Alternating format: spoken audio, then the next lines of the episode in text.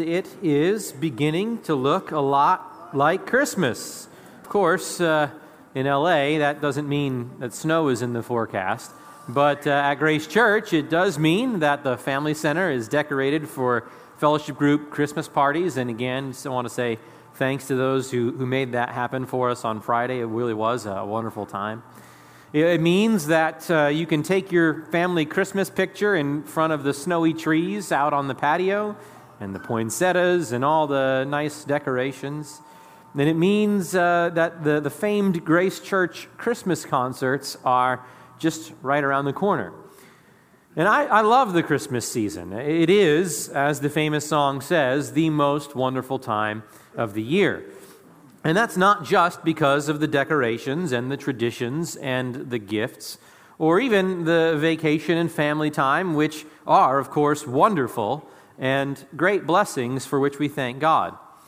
But I love the Christmas season preeminently because of the nearly month long reminder that it is to us about the birth of Jesus, our Savior, about the incarnation of God the Son. And I love reflecting on and meditating upon the miracle of all miracles, that, that is the incarnation. The, the Lord has often used the glorious mystery of this truth to bow my heart in wonder, to evoke worship and praise for his wisdom and love and kindness and goodness. Think of it the infinite, eternal, self existent, self sufficient, Almighty God takes on the nature of finite, temporal, dependent, mortal humanity into personal union with his divine nature, all without changing or shedding his divine nature. The unchangeable God becomes what he wasn't while never ceasing to be what he was. Sinful man had ruined ourselves by disobedience to God's law. And our transgression against infinite holiness required an infinite punishment eternity in hell under the wrath of omnipotent vengeance. No man could ever pay that infinite penalty. And yet, no one but man could ever righteously offer an atonement on behalf of man. Only God Himself could ever atone for sin. And yet, only man's sacrifice would be accepted on behalf of man. No one ought to pay but man, no one can pay but God. And so, to reconcile man to God, God becomes man. Jesus Christ is fully and truly man, and therefore he is able to stand in man's place both to bear man's punishment and accomplish man's righteousness. And at the same time, he is fully and truly God. And therefore, he's able to bear the infinite wrath of God against our sins without perishing as we would. It's the height of divine wisdom. It is the very heart of the gospel. It is the most glorious of all of God's works. It is the miracle of all miracles. And because of that, the incarnation is a unique fount for our worship to God in this Christmas season. And that is what we're after worship to God, not the quaint sentimentality of eggnog and gingerbread cookies or Christmas carols sung for the sake of nostalgia and tradition but the genuine passion of adoration of the triune God, grounded upon a clear eyed faith in and confession of the truth. Christmas is not about pacifying our emotions by giving us a false sense of comfort through what is familiar. It is about ravishing our hearts with the all satisfying vision of the glory of God revealed in the face of Jesus Christ. And friends, that doesn't just happen.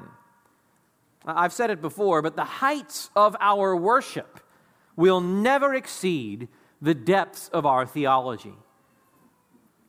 Doxology is grounded in theology. Our praise to God for the incarnation of Christ soars only so high as our understanding of that great mystery is rooted in the truth. And because it is a great mystery, there is often great confusion surrounding it as well. And sometimes, in trying to wrap our heads around an incomprehensible truth, we let unsound theology seep into our thinking, often by trying to shrink wrap infinite truths into bite sized catchphrases. Perhaps the most famous error is Wesley's line from And Can It Be? Emptied himself of all but love and bled for Adam's helpless race. The Son did not empty himself of all but love. He did not empty himself of his deity or of his divine attributes or of the exercise of his divine attributes or even of his divine prerogatives. And I hope to show you why. But the great Puritan John Flavel was right when he said of the incarnation, Great is the interest of words in this doctrine of the incarnation. He says, We walk on the brink of danger. The least tread awry may engulf us in the bogs of error.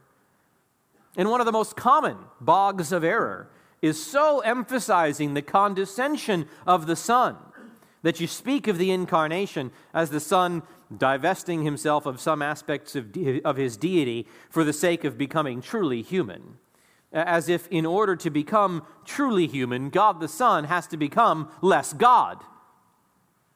I understand why that's a popular thought, but deity cannot be circumscribed by humanity.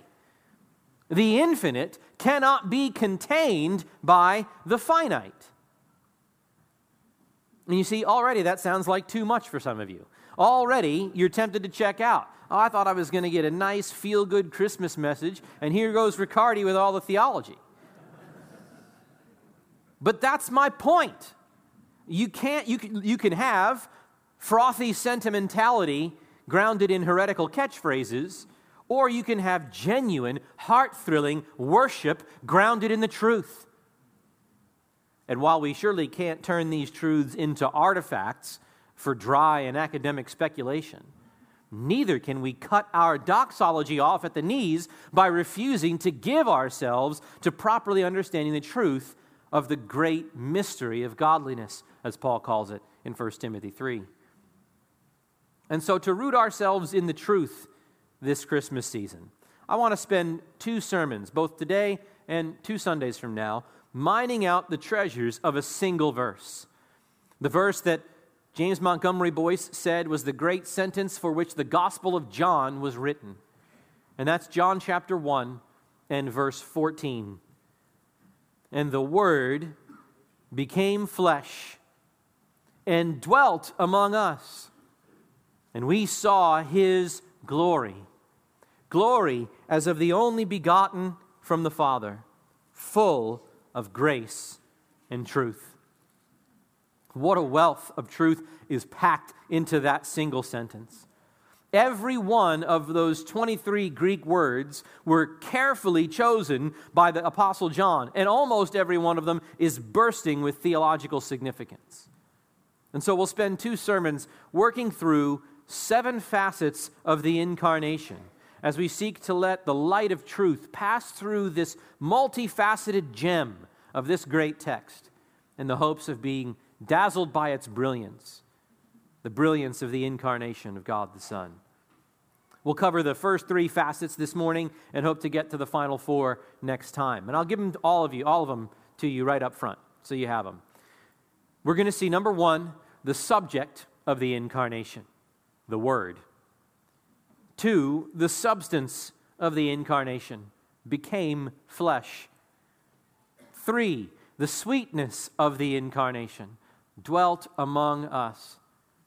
Four, the splendor of the incarnation, and we beheld his glory. Five, the Son of the incarnation, the only begotten from the Father. Six, the savor of the incarnation, full of grace and truth. And then for number seven, we'll reach into verse 16 and find the supply of the incarnation, for of his fullness we have all received, and grace upon grace. Well, in the first place, then, let us consider the subject of the incarnation. The subject. John says, and the Word became flesh. Who is this Word who became flesh? Well, look back to the opening verse of John's Gospel. In the beginning was the Word, and the Word was with God, and the Word was God. And I hope the magnitude of that verse can land on you this morning and bring you to the adoration that it was designed to bring you to. There is no bottom to the riches of that sentence. In the first place, the word is eternal. In the beginning was the word. That is to say, the Word was. The Word was existing in the very beginning of all things. In our verse, verse 14, we learn that the Word became flesh at a point in time, but the Word never became the Word. The text doesn't say, in the beginning, the Word came into being. It says, in the beginning was the Word. And everything that did come into being came into being through that one that was in the beginning. From all eternity, before there was a beginning, the Word was existing.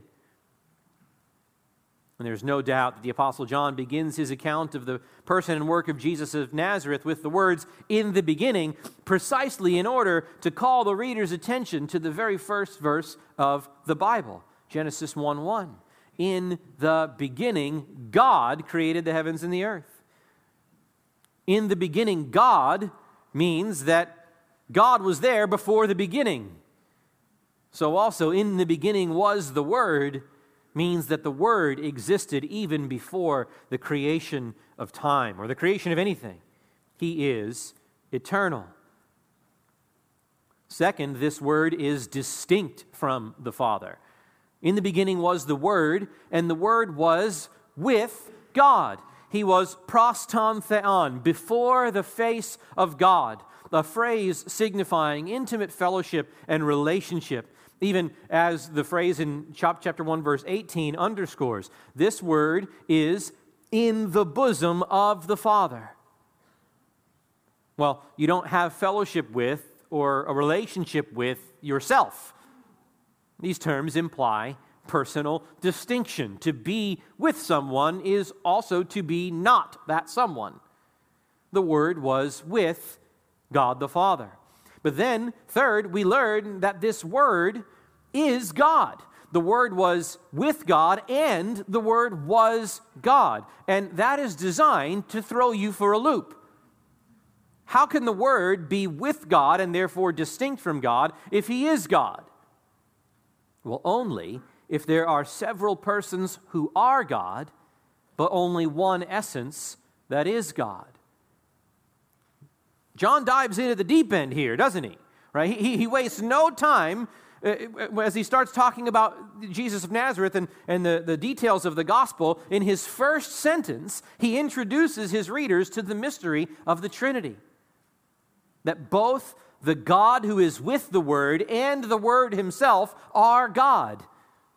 And yet there's only one God. There are two persons subsisting in a single nature. Two whose subsisting in a single what? In verse 14, we learn that this Word, who is God, is the begotten Son of the Father, who is God. And of course, we learn later that the Holy Spirit is also a divine person. And so the Word's distinction from the Father, along with his eternality and his being identified as God, shuts us up to confess what the church has always confessed. As the Athanasian Creed puts it, that the person of the Father is a distinct person, the person of the Son is another, and that of the Holy Spirit still another. But the divinity of the Father, Son, and Holy Spirit is one, their glory equal, their majesty co eternal. The creed goes on. The Father is God, the Son is God, the Holy Spirit is God, yet there are not three gods, but there is one God. And that we deduce from the first verse of the Gospel of John, if we had no other texts. But we have the rest of the scriptures that throw light and illumine the, the doctrine of the Trinity. So, John is telling us that this word from the Father, before he ever became flesh, was eternally existing as God in fellowship with the Father. He tells us the same thing Paul tells us in Philippians 2 6 that Christ Jesus was existing in the form or nature of God and in a state of equality with God. And in Colossians 2 9, all the fullness of deity dwells in the Son. Hebrews 1 3 says that he is the radiance of the Father's glory and the exact representation of his nature. This word is the supreme revelation of God. Throughout the Old Testament, when God would reveal himself to his prophets, the text describes that by saying, The word of Yahweh came to the prophet. But then in Hebrews 1 1 and 2, we're told that God, after he spoke long ago to the fathers in the prophets in many portions and in many ways, in these last days has spoken to us in his Son, whom John calls the Word. In fact, in John 1:18, John says, "No one has seen God at any time, but this word has explained him." Literally, this word has exegeted him to the world so that Paul calls him Colossians 1:15 the image of the invisible God. The word is the supreme revelation of God. Second, this word is the divine creator of all things. Psalm 33 6 says, By the word of Yahweh the heavens were made. And as God creates the world in Genesis 1, how does he do it? Then God said, let there be light. And there was light. God spoke the universe into existence by his word. This word that was in the beginning with God. John 1 3, all things came into being through him, and apart from him, nothing came into being that has come into being. This word, number three, is the sustainer of all creation. Revelation, creator, sustainer. Hebrews 1 3. He upholds all things by the word of his power. And fourth, this word is the Savior of God's people. In Psalm 107, verses 19 and 20, it says there, They cried out to Yahweh in their trouble. He saved them out of their distresses. How? He sent His word and healed them and delivered them from their destructions. And so the Apostle John means for you to read that opening sentence of his gospel, to hear about the eternal divine word from the Father. And he means for all of those glorious truths about the Word of God, revelation, creator, sustainer, savior, to come flooding into your mind. This word is none other than God the Son the second person of the Trinity, the eternally glorious one, the one equal with the Father, who was existing in the bosom of the Father for all eternity, delighting in the Father and in the Holy Spirit, and basking in the glory which he had with him before the world was, Jesus would say in John 17 5. John Flavel calls that a state of matchless happiness. He says, to be wrapped up in the soul and bosom of all delights, as Christ was, is a state transcending apprehension. To have the fountain of love and delight letting out itself so immediately and fully and everlastingly upon this only begotten darling of his soul, judge what a state of transcendent felicity this must be. This one, friends, the Word from the Father, this eternal Creator and Sustainer and Savior, this one is the subject of the incarnation. And that brings us to the second facet of the incarnation we'll address. Number two, the substance of the incarnation. The substance. Back to John 1:14. And the word became flesh. And that, after all we've heard so far about the Word, after all that we can recall about the Word from our years of devotion to Bible reading and walking with Christ, that is an unthinkable sentence. The one eternally existing in the very nature and glory of God, equal with the Father, ruling creation in majesty, receiving the worship of the saints and angels in heaven, the person of God the Son, in all the riches of his divine being and divine possessions and divine relations, became flesh. Be- became flesh? Really? How can God become anything? God is pure being. His very nature is opposed to all becoming, which is to say nothing other than he is immutable. He does not change from one state of being to another state of being. He is not in process. He just is. I am who I am. In the beginning, the Word was. And then, of all things, to say He became flesh. God is a most pure spirit, invisible, without body, parts, or passions. How is it anything but sacrilegious, anything but blasphemy to suggest, to say that the eternal Word became flesh? Well, that, friends, is the scandal of the incarnation. Flesh is not an innocent term, and John uses it purposely to show the magnificent condescension and the great hearted humility of Christ in this great miracle. It won't be long in John's gospel before Jesus himself tells us, chapter 6, verse 63, that the flesh profits nothing. Paul will tell us in 2 Corinthians 1:17 that the Christian minister does not purpose according to the flesh.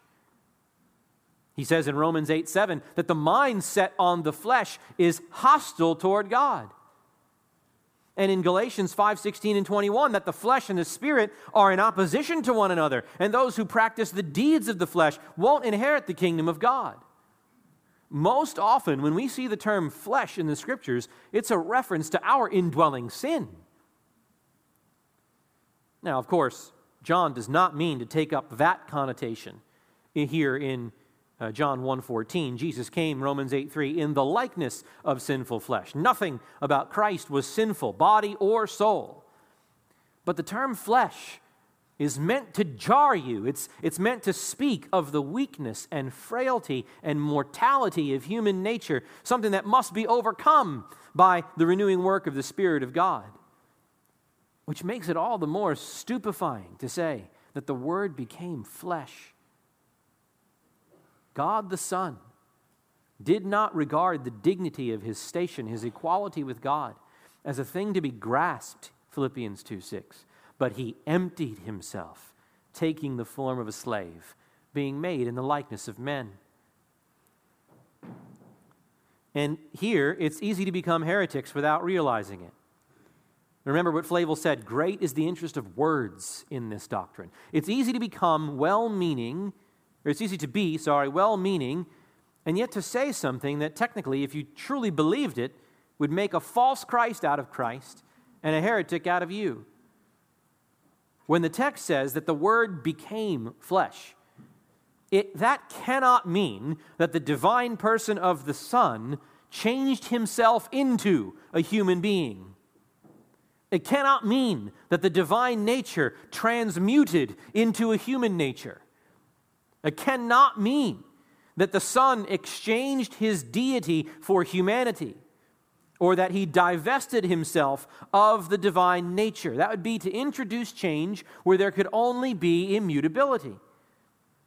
He is God of very God, even as he dwells on the earth. He is Emmanuel, God with us. Again, Colossians 2 9, in him all the fullness of deity dwells in bodily form. John 8 58, Jesus himself will say it, before Abraham was, I am. So it cannot mean that the Son diluted his divine nature by mixing humanity with it or diminished his Godhead in any way. No, the Word became flesh means that the person of the Son, who had always subsisted in the divine nature, now, without ceasing to subsist in that divine nature, began subsisting in a human nature as well. The person of that human nature, the subject which acted in and through Christ's human nature, was the same person who had acted in and through the divine nature from all eternity God the Son. Said another way, the eternal Son, who always existed in the undivided divine nature, assumed a full and true human nature into personal union, right alongside his full and true and unchanging divine nature. I cannot stress how important it is that those truths burrow their way into your minds and eventually into your hearts. That is Christianity right there.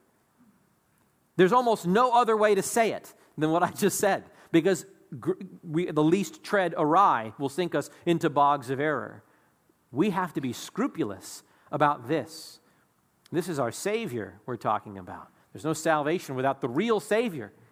And so we need to be sure that when we say God and man, we know what we mean and know what we don't mean. Well, as the Chalcedonian Creed of 451 puts it, it's always safe to go with the, with the old creeds. He is one and the same Christ, Son, Lord, only begotten to be acknowledged in two natures without confusion, without change, without division, without separation. The distinction of the natures being by no means taken away by the union, but rather the property of each nature being preserved and concurring in one person. Which is to say, what? That the two natures in the single person don't mix into each other, and they don't separate out into two persons, but two whole, perfect, and distinct natures are concurring in the single person without confusion, without change, without division, and without separation. All that is to say is that He is God and man.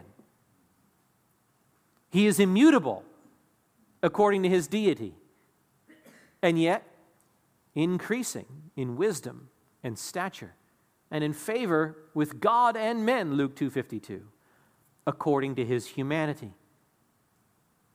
He's omnipotent according to his deity. The one who makes the winds and the sea obey him, the one who forgives sins, the one who raises the dead, the one who grants spiritual life. And yet, wearied from a day's journey and tired enough to sleep in the midst of a storm, according to his humanity omniscient according to his deity. The one who knew all men, who knew what was in man and didn't entrust himself to men because he knew all men. The one who read the Pharisees' minds. The one who knew Nathanael by the fig tree before he came. The one of whom Peter confessed, You know all things. John 16 30. And yet, ignorant of the day and hour of his return. Mark 13 32 according to his humanity. The one who said, I and the Father are one, according to his deity, and yet confess the Father is greater than I, according to his humanity. You see, you can't take one and leave the other. You can't say he wasn't omniscient because he didn't know the, the time of his return. Because the same person who didn't know the hour of his return by virtue of his human nature did know the hour of his return by virtue of his divine nature. He is God and man, the human nature existing right alongside the divine nature in the ineffable personal union of God the Son incarnate. You say, wait a second. Philippians 2 7 says the Son emptied himself. That must mean, for the sake of becoming truly human, he emptied himself of at least some of his divine attributes, or his divine prerogatives, or, or his divine something. But no. First of all, the verb kenao, he emptied himself, does not mean to pour out. There's another Greek word for that. Kenao means to make void or to nullify or to make of no effect, number one. And number two, the text doesn't say that the Son emptied himself of something, but that he emptied himself, that he nullified himself. He made himself of no effect. The Son himself is the object of this emptying, not the form of God, not his divine attributes, not his divine prerogatives. The King James Version captures Paul's meaning very well. It says, Christ made himself of no reputation. And the NIV also gets the idea. It says, He made himself nothing. And then the very next word in Philippians 2 7 tells us how he made himself nothing. Verse 7 He emptied himself, taking the form of a slave and being made in the likeness of men. Christ made himself of no effect by taking on a human nature in his incarnation. He nullified himself not by subtracting anything from himself, but by taking on what he was not into union with what he always was and continued to be.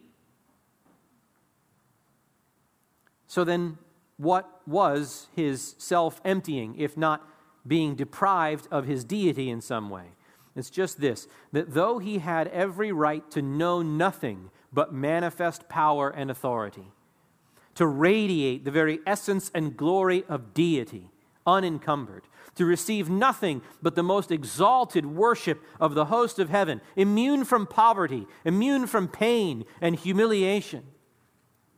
Nevertheless, he took on a human existence wherein he would become capable of experiencing hunger and weariness and sorrow and pain and shame and even death.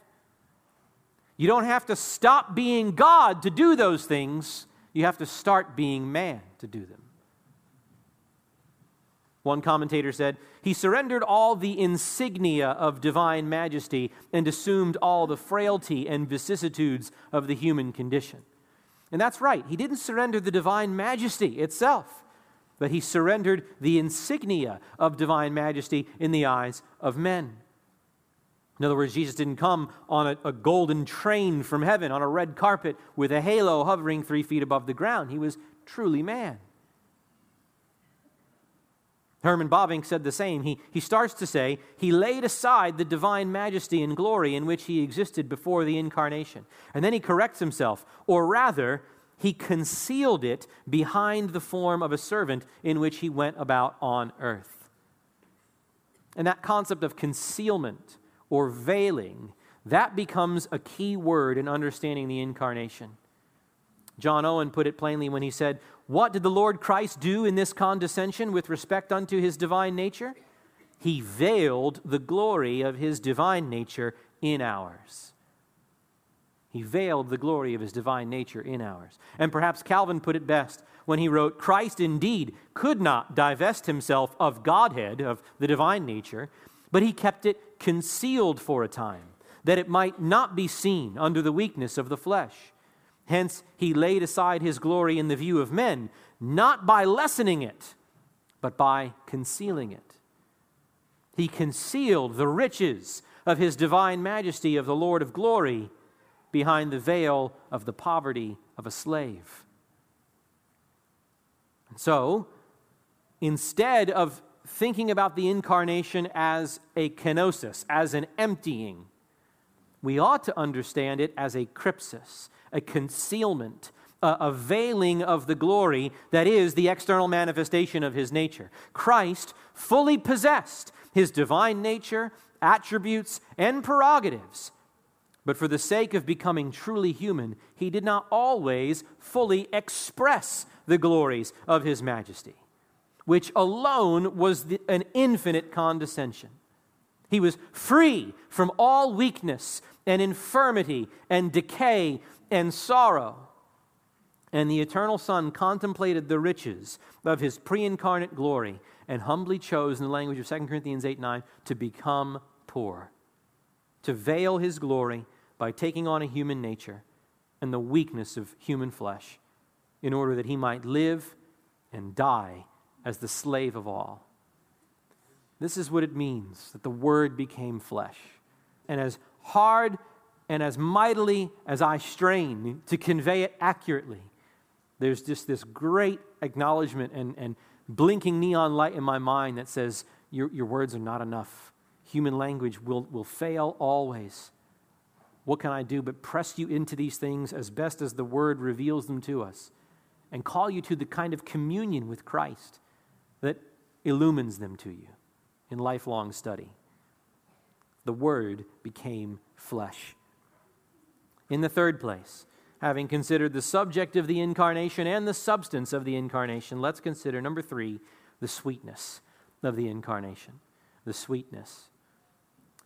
In the Word became flesh and dwelt among us. The unfathomable sweetness of the incarnation is that the eternal, omnipresent God, whom heaven and the highest heaven cannot contain, dwells on the earth. In unspeakable mystery, the Creator enters into His creation, and the Holy One dwells with sinful man. The sweetness of the incarnation is Emmanuel, is God with us. But the specific way that the Apostle John signals this to us is just astounding. The word dwelt in that verse, in the original language, is the term skenao. And a skene in Greek is a tent. So we have the verb form of the noun skene. Skenao literally means to pitch a tent. John tells us that this word became flesh and pitched his tent among us. That's a curious way to speak, isn't it? Why say it that way? Well, he uses this word because he wants his readers to recall the tabernacle, the tent of meeting, where God met with the Israelites in the Old Testament. The Greek translation of the Old Testament uses the term skene, tent, to refer to the tabernacle.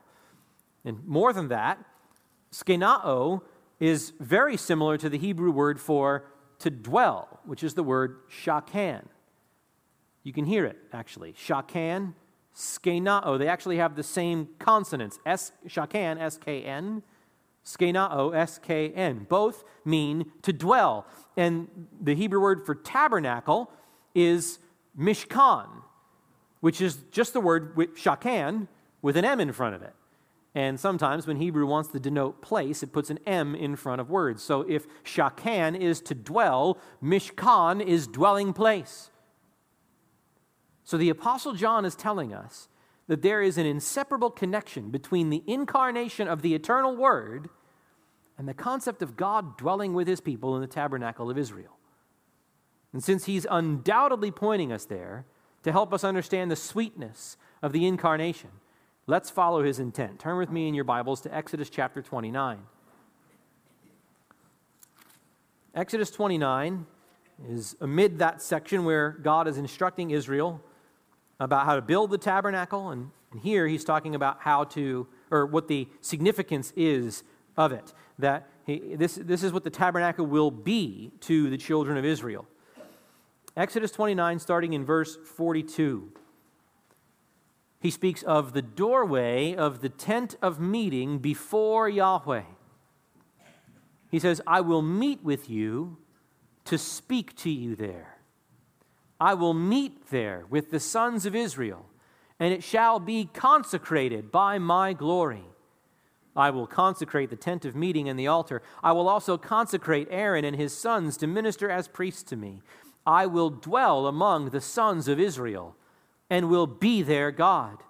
They shall know that I am Yahweh their God, who brought them out of the land of Egypt, that I might dwell among them. I am Yahweh their God. So, from this passage, we learn that the tabernacle will be, number one, a place of fellowship. It is in the presence of Yahweh where I will meet with you, verse 42. It'll be a place, second, of revelation. God will speak to them there. It'll be a place, third, that is consecrated by his glory, so that Yahweh will condescend in his glory and his presence will sanctify his people. Verse 44 says that it will be the place of priestly ministry. So it's also the place of propitiation, where God's wrath against Israel's sin will be temporarily appeased by the sacrifices offered by the priests. And in verses 45 and 46, he says the reason he brought them out of Egypt, the, the aim for his redemption of Israel out of slavery, was so that Yahweh would dwell among his people and be their God. And then at the end of the book of Exodus, turn to chapter 40. When the construction of the tabernacle is complete, with all of Israel watching, God takes up residence with his people as he promised he would do. Exodus 40 and verse 34. Then the cloud covered the tent of meeting, and the glory of Yahweh filled the tabernacle. Moses was not able to enter the tent of meeting because the cloud had settled on it, and the glory of Yahweh filled the tabernacle. Now Yahweh descends upon his dwelling place, upon his tabernacle. The glory descends in such a way that not even Moses, who had gone into the cloud before at Sinai in chapter 33 and 34, the one who had seen Yahweh's glory, or at least his back, that so, so much so that his face shone among the people and he had to veil it, not even that one could enter into this tent. What an amazing scene! This is God declaring, I am with my people. I now dwell among them. And then, verse 36 throughout all their journeys, whenever the cloud was taken up from over the tabernacle, the sons of Israel would set out. But if the cloud was not taken up, then they did not set out until the day when it was taken up. For throughout all their journeys, the cloud of Yahweh was on the tabernacle by day, and there was fire in it by night, in the sight of all the house of Israel.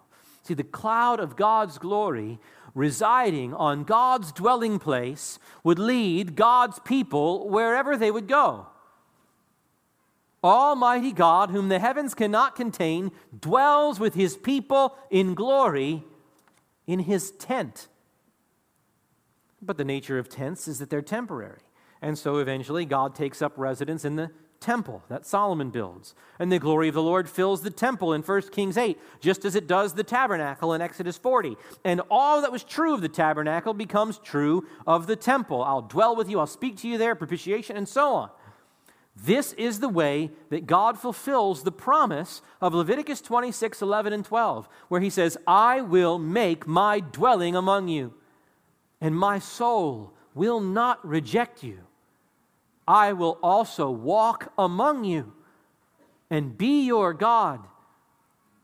Re- overtures of Eden, right? And you shall be my people. It's glorious. There's just one problem Israel is a faithless people. Israel so profanes the sanctuary of God by their idolatry, by their covenant disobedience, their law breaking, that after centuries of patient pleading, God determines to bring judgment upon them by giving them into the hands of their enemies. We don't have time to rehearse all the history, but it all comes to a climax in Ezekiel chapters 8 through 11, where the people literally bring idols into the temple of God to worship them, to commit spiritual adultery with them, as it were, right before Yahweh's face. Right into that place of fellowship and revelation and consecration and atonement, into the place where His glory dwells. And we'll speak in more detail about that next time. But the result of that is that the glory of God's presence departs from His temple. He delivers Israel into exile, and the temple is burned to the ground by the Babylonians. But at the very same time, he sends his prophets to promise them that there will be a new covenant. that he will make with them. And by virtue of that new covenant, he will rescue Israel from their exile, save them, and once again dwell with them. Jeremiah 31 33 says, But this is the covenant which I will make with the house of Israel after those days. I will put my law within them, and on their heart I will write it, and I will be their God, and they shall be my people. Leviticus 26, Exodus 25. Ezekiel 37 23 also a new covenant prophecy. He says, They will no longer defile themselves with their idols, or with their detestable things, or with any of their transgressions, but I will deliver them from all their dwelling places in which they have sinned, and will cleanse them. And they will be my people, and I will be their God. And then Ezekiel 37 26, I will make a covenant of peace with them. It will be an everlasting covenant with them, and I will place them and multiply them, and will set my sanctuary in their midst forever. My dwelling place, Mishkan, also will be with them, and I will be their God, and they will be my people. Through this new covenant, God will once again set his sanctuary in the midst of his people. He will make his dwelling place, again, his Mishkan, to be among them. And from the moment those promises were made, Israel anxiously hoped in their fulfillment, longing for the temple to be built again. And after 70 years, God does regather them out of exile, and He puts them in their land, and He has them rebuild the temple. But Zerubbabel's temple pales in comparison to Solomon's. Ezra 3 tells us that the old men who remember the first temple before the exile look at this new temple and they weep while everybody else is celebrating. And we have no record of God's glory filling Zerubbabel's temple the way that it had in the tabernacle in Exodus 40 or in the temple in 1 Kings 8. And after the last prophet, Malachi, there were 400 years of silence from God. God did not speak to his people for four centuries.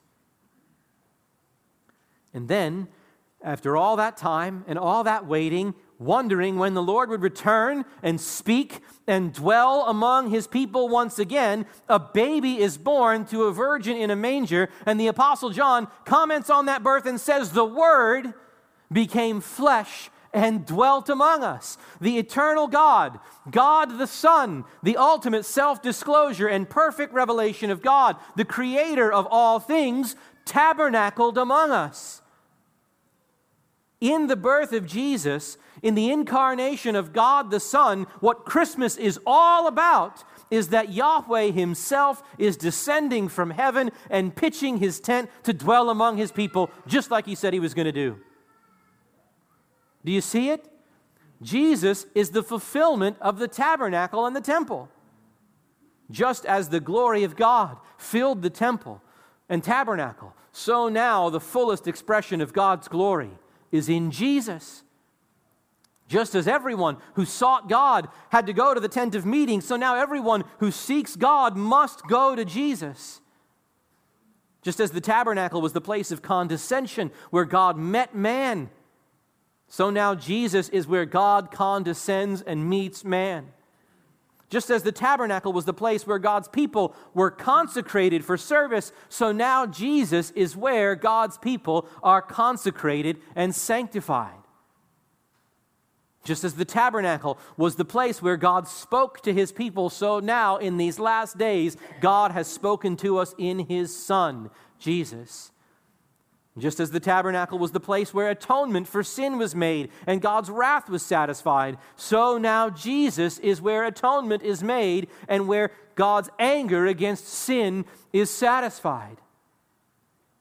Just as the tabernacle was the place where Israel worshiped God, so now the hour is coming, and now is when the true worshipers will worship the Father in spirit and truth because they're going to worship Him in Jesus and in Jesus alone. You see, to meet God, to talk with God, to worship God, you no longer go to a building made with human hands. You come to Jesus. Jesus is God's dwelling place. And so, behold your King.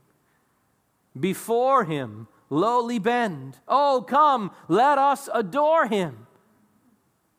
I pray that this causes you to worship God for his infinite wisdom. I pray that you are moved to awe and adoration at the thought that the Word, the eternal one, with God, God Himself, the agent of the creation of all things, the life and light of the world, became flesh and tabernacled among sinners. This, I say, is the sweetness of the incarnation. God come near, God with us. And if you're in Christ, if you have a drop of the divine life animating your souls this morning, isn't that the bottom of your joy? Isn't, the, isn't it the heaven of heavens for you to have God with you? Don't you sing with eager longing? And on that day, the great I am, the faithful and the true, the Lamb who was for sinners slain, is making all things new. Behold, our God shall live with us and be our steadfast light, and we shall ere his people be. All glory be to Christ. Is that not the song of your heart, believer?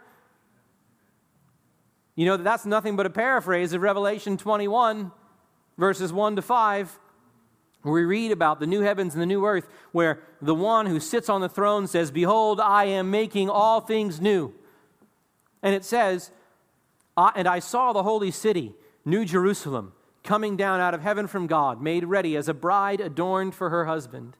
And I heard a loud voice from the throne saying, and listen to this Behold, the tabernacle of God is among men, and he will dwell among them and they shall be his people, and God himself will be among them. And he will wipe away every tear from their eyes, and there will be no longer any death. There will no longer be any mourning or crying or pain. Friends, that is heaven. That is paradise itself. Why? Because God Himself will be among us. He will dwell among us and we'll be his people in perfect love, in perfect joy, in perfect fellowship for eternity, ages upon ages without end. And if that is the bottom of your joy, if that is your paradise, well, lay hold, dear believer, of the heaven you may enjoy now. Because of Christmas, because of the Word becoming flesh and dwelling among us, because even now He dwells in us. Ephesians 3:17 He dwells in our hearts through faith Paul says lay hold of the riches of the glory of this mystery which is Christ in you the hope of glory because all the fullness of deity dwells in Christ the Word, and because Christ dwells in us as His people, He has birthed a little new Jerusalem in each one of our hearts. Though, uh, through the veil of His flesh, He has brought us in to the most holy place, into the very presence of God Himself, and the ineffable God dwells with us and dear sinner, you, the unbeliever among us, who is yet a stranger to God's grace, what more lovely a thought is there with which I could entice you to come to Christ this very morning? What greater measure of staggering blessings could you require to hear before your heart leaps out of your chest to lay hold of the riches of such a Savior? He is God Almighty clothed in the weakness and frailty of your humanity, the nature in which you sinned, so that he could stand in your place and bear your curse and conquer the sin and death that you this moment are enslaved to. Since the children share in flesh and blood, he himself likewise also partook of the same, that through death he might render powerless him who had the power of death, that is, the devil and might free those who, through fear of death, were subject to slavery all their lives. Therefore, he had to be made like his brethren in all things, so that he might become a merciful and faithful high priest in things pertaining to God, to make propitiation for the sins of his people. And propitiation he made when he bore in himself the fullness of the divine wrath on the cross, the very wrath that your sins deserve. The wrath that will break over your head, you understand, for eternity in hell unless you turn from your sins. Renounce confidence in your own goodness to take you to heaven and put all your trust in this glorious Savior for forgiveness, for the righteousness you need to dwell with this holy God. Don't miss Christmas, dear sinner. Turn from your sins, trust in Christ, and be saved. And sing the Christmas carol, sing with the Christmas carol. O holy child of Bethlehem, descend to me, I pray. Cast out my sin and enter in. Be born in me today. Let's pray. Father, I pray that you would accomplish that great miracle in the hearts of the people who are here, those who don't know you, those who, who hear, some of them week in and week out, of the riches of the gospel and, and remain hardened in their heart of stone. I pray that you would break it. I pray that the, the, the feeble words that I can put together would, would reflect something of the, the holy word of truth that is in your scriptures, and that the eternal word would come in power and grant this miracle of the new birth. No one can see the kingdom of God unless he's born again. Would you grant that miracle of the new birth this morning? And would you just ravish the hearts of your people? Would you, would you flood our consciousness with the glory of this time of year that we set aside to remember the birth of our Savior, to remember the miracle of all miracles, to, to press ourselves into what it means that the one subsisting in a divine nature began subsisting in a human, and all those difficult terms that we strain to accurately describe, we, we, I pray that you would make those things clear in the minds of your people, that you would give them conviction about them, that it would be the, the natural language of their heart and mind to speak biblically and accurately about the God man, so that, rooted in such a safe foundation, we could grow up into the worshipers that we must be as those who've received grace like this. Oh, would you captivate the minds of your people of Grace Church this Christmas season and set us on to new avenues of communion with Christ, the God man, our Savior, for his sake, that he would be lifted up, that his glory would be exalted, that his grace would be put on display and savored. And Father, we thank you for your love that delivers such a glorious one over to the ignominy of death for sinners like us. I wouldn't have parted with Christ, but you did. You sent him. I wouldn't have come if you told me, but he did. Lord Jesus, you did. And I pray that you would bow our hearts in wonder and then conform us to the image of Christ. Have this attitude in yourselves, which was also among, which was also in Christ Jesus, who existing in the form of God didn't regard equality with God a thing to be grasped, but emptied himself, taking the form of the slave, being made in the likeness of men. If he can go from that to this, teach us to be humble and the servant of all, unto the glory of Christ our Savior. In his name, amen. For more information about the ministry of the Grace Life Pulpit, visit at www.thegracelifepulpit.com. Copyright by the Grace Life Pulpit, all rights reserved.